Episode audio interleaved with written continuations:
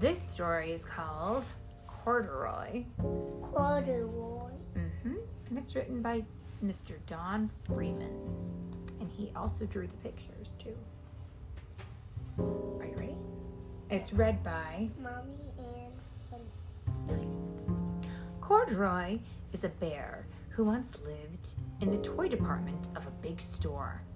Day after day, he waited with all the other animals and dolls for somebody to come along and take him home. The store was always filled with shoppers buying all sorts of things, but no one ever seemed to want a small bear in green overalls. Then one morning, a little girl stopped and looked straight into Corduroy's bright eyes. "Oh, Mommy," she said, "look, there's the very bear I've always wanted." "Not today, dear," her mother sighed. "I've spent too much already. Besides, he doesn't look new. He's lost the button to one of his shoulder straps." Corduroy watched them sadly as they walked away. "I didn't know I'd lost a button," he said to himself.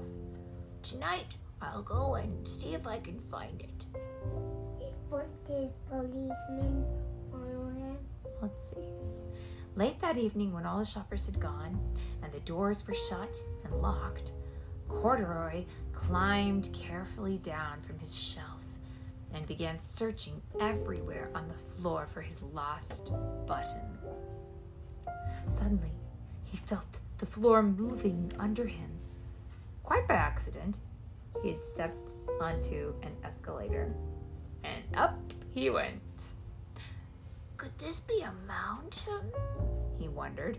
"I've all, I think I've always wanted to climb a mountain."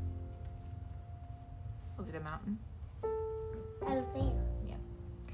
He stepped off the escalator as he reached the next floor, and there, before his eyes, was a most amazing sight.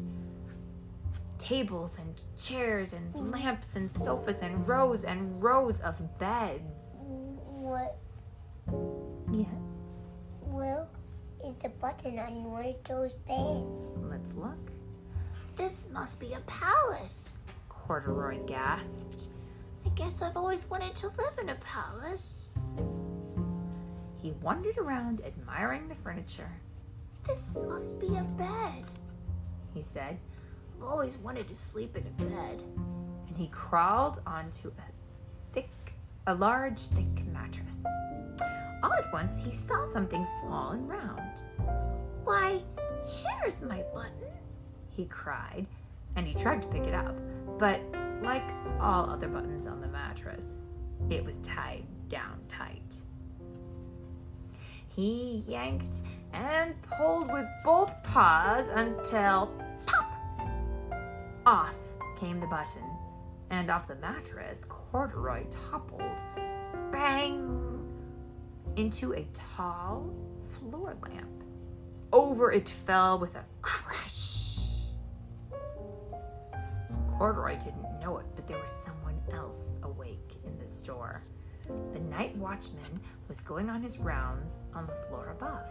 When he heard the crash, he came dashing down the escalator. "Now who in the world did that?" he exclaimed. "Somebody must be hiding around here." He flashed his light under and over sofas and beds until he came to the biggest bed of all. And there he saw two fuzzy brown ears sticking up from under the cover. "Hello," he said. "How did you get upstairs?" The watchman tucked Corduroy under his arm and carried him down the escalator and set him on a shelf in the toy department with the other dolls, animals and dolls.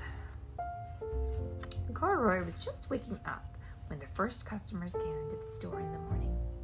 And there, looking at him with a wide, warm smile, was the same little girl he'd seen the day before.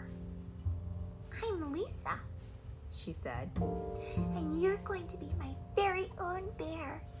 Last night, I counted what I'd saved in my piggy bank, and my mother said I could bring you home. Shall I put him in a box for you? The sales lady asked. Oh, no thank you, Lisa answered, and she carried Corduroy home in her arms. She, she ran all the way up four flights of stairs into her family's apartment and straight into her own room. Corduroy blinked. There was a chair and a chest of drawers, and alongside a girl-sized bed stood a little bed just right size for him. The room was small, nothing like that enormous palace in the department store. This must be a home, he said. I know I've always wanted a home. Lisa sat down with Corduroy on her lap and began to sew a button on his overalls. I like you the way you are, she said, but you'll be more comfortable with your shoulder strap fastened. You must be a friend, said Corduroy. I've always wanted a friend. Me too, said Lisa, and she gave him a big hug. Is he, where's his button right there? I don't know. Maybe he took it off again. And that's the end.